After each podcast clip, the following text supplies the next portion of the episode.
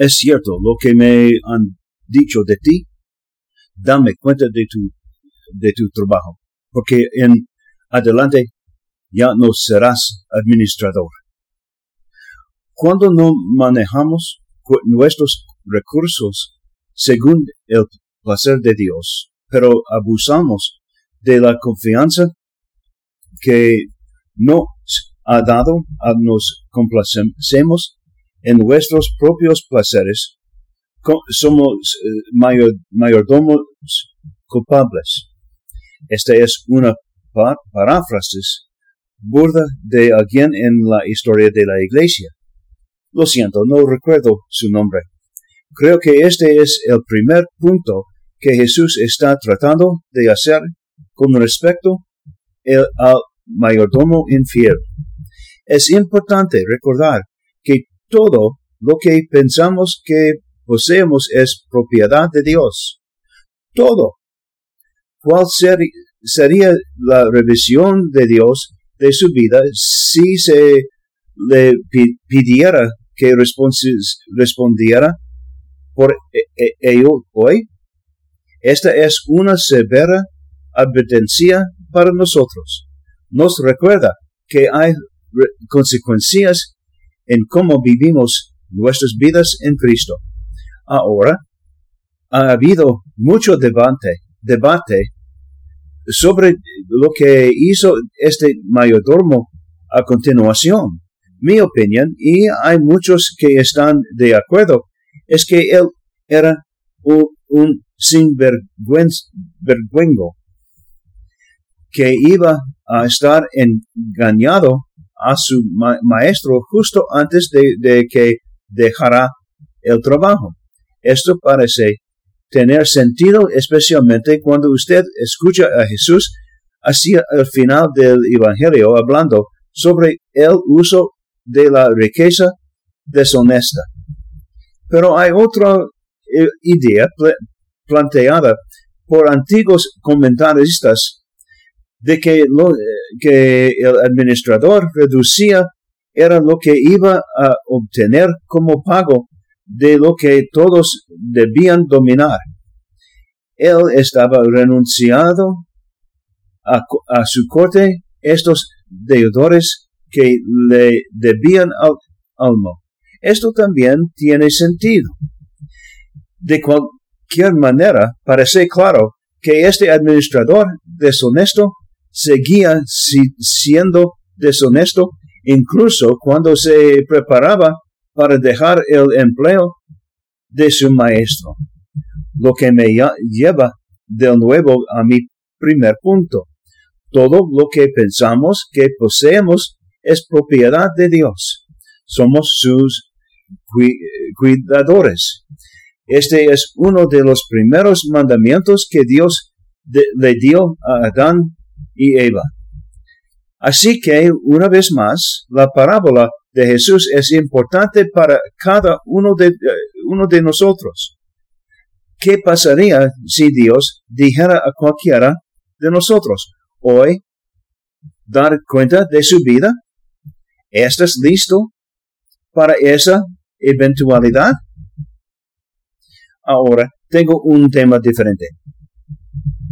En nuestro reciente boletín, el padre Frank Balmert y yo hemos estado hablando acerca de la necesidad que tenemos en nuestras parroquias de hacer más ajustes a los tiempos de misa. El equipo de planificación pastoral quiere darles la oportunidad de votar sobre qué opción vamos a tomar. Durante el último fin de semana de septiembre y el primer fin de semana de octubre tendremos papeletas con dos opciones diferentes para qué misas vamos a utilizar. Nuestro equipo de planificación ha estado pasando mucho tiempo tratando de averiguar cuál sería el mejor. Como sabe, nuestro horario actual para el sábado por la noche no funciona si solo hay un sacerdote disponible. Por lo tanto, el equipo ha propuesto las siguientes opciones. Ninguna de las opciones afecta al horario del domingo por la mañana. Una opción será mantener una misa el sábado por la noche para cada parroquia, pero una de ellas tendrá que ser más tarde, probablemente a las 7 pm. Si esta opción es la misa popular, eso también significaría que debido a las dos misas de la tarde del sábado, la misa de la mañana del sábado tendrá que desistemarse, del horario. La otra opción será realizar una misa de domingo por la noche en Santo, Santo Tomás More. Debido a que muchas otras iglesias están planeando sus misas vespertinas a las 5 pm. El plan es mover la nuestra a las eh, cinco y media, tanto el sábado como el domingo. El tiempo común hace dos cosas diferentes. Hace un horario común para las misas de la tarde eh, para que los feligreses puedan saber que a las cinco y media pueden dirigirse a la parroquia que tiene misa del sábado o el domingo. También, debido a la media eh, hora, es diferencia.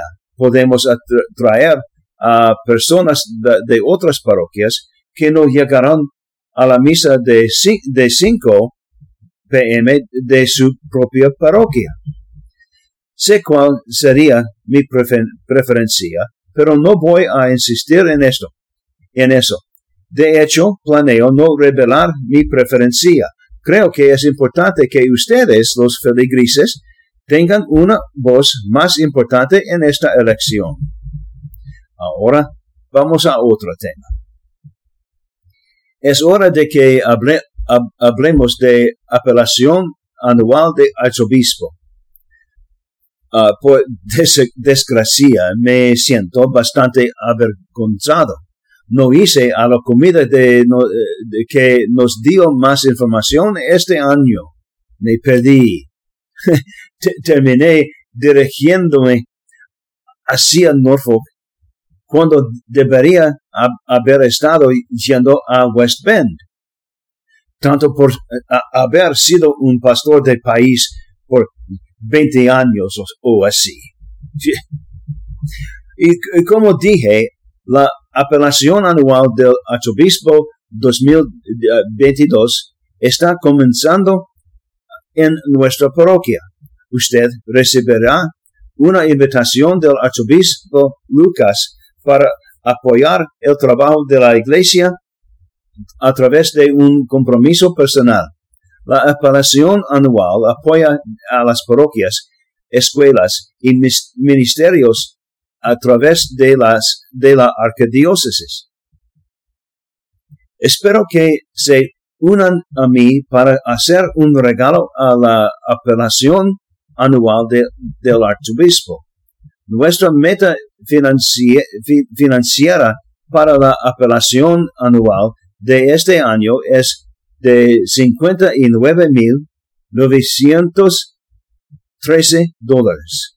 Y me encantaría que nuestra participación fuera del, del 100%, ya sea como donación o como compromiso de oración si no puedes donar para la meta en este momento. Como discípulos de Jesús, estamos invitados a confiar, a dejar el miedo y abrir nuestras mentes y corazones a la obra salvífica de Dios. ¿Qué le impide compartir sus regalos? Hay sobres en la parte trasera de la iglesia y usted debería estar recibiendo pronto algo en el correo. Quiero animarlos a, que vean lo que pueden hacer para ayudar financieramente o a, la misión de la arquidiócesis, contribuyendo a la apelación anual. Así que ahora quiero volver a mis comentarios iniciales por un momento. ¿Cómo es usted en lo que respecta a ser administrador? ¿Qué es lo que realmente no es lo suyo que usted puede dar a la obra de la iglesia a través de la apelación anual? Para citar otro lugar en los evangelios, Jesús anhela decirnos, bien hecho, siervo, bueno y fiel, en lugar de decir, como lo hizo al malhechor en nuestro evangelio de hoy. ¿Es cierto lo que me han dicho de ti? Dame cuenta de tu trabajo, porque en adelante ya no serás administrador.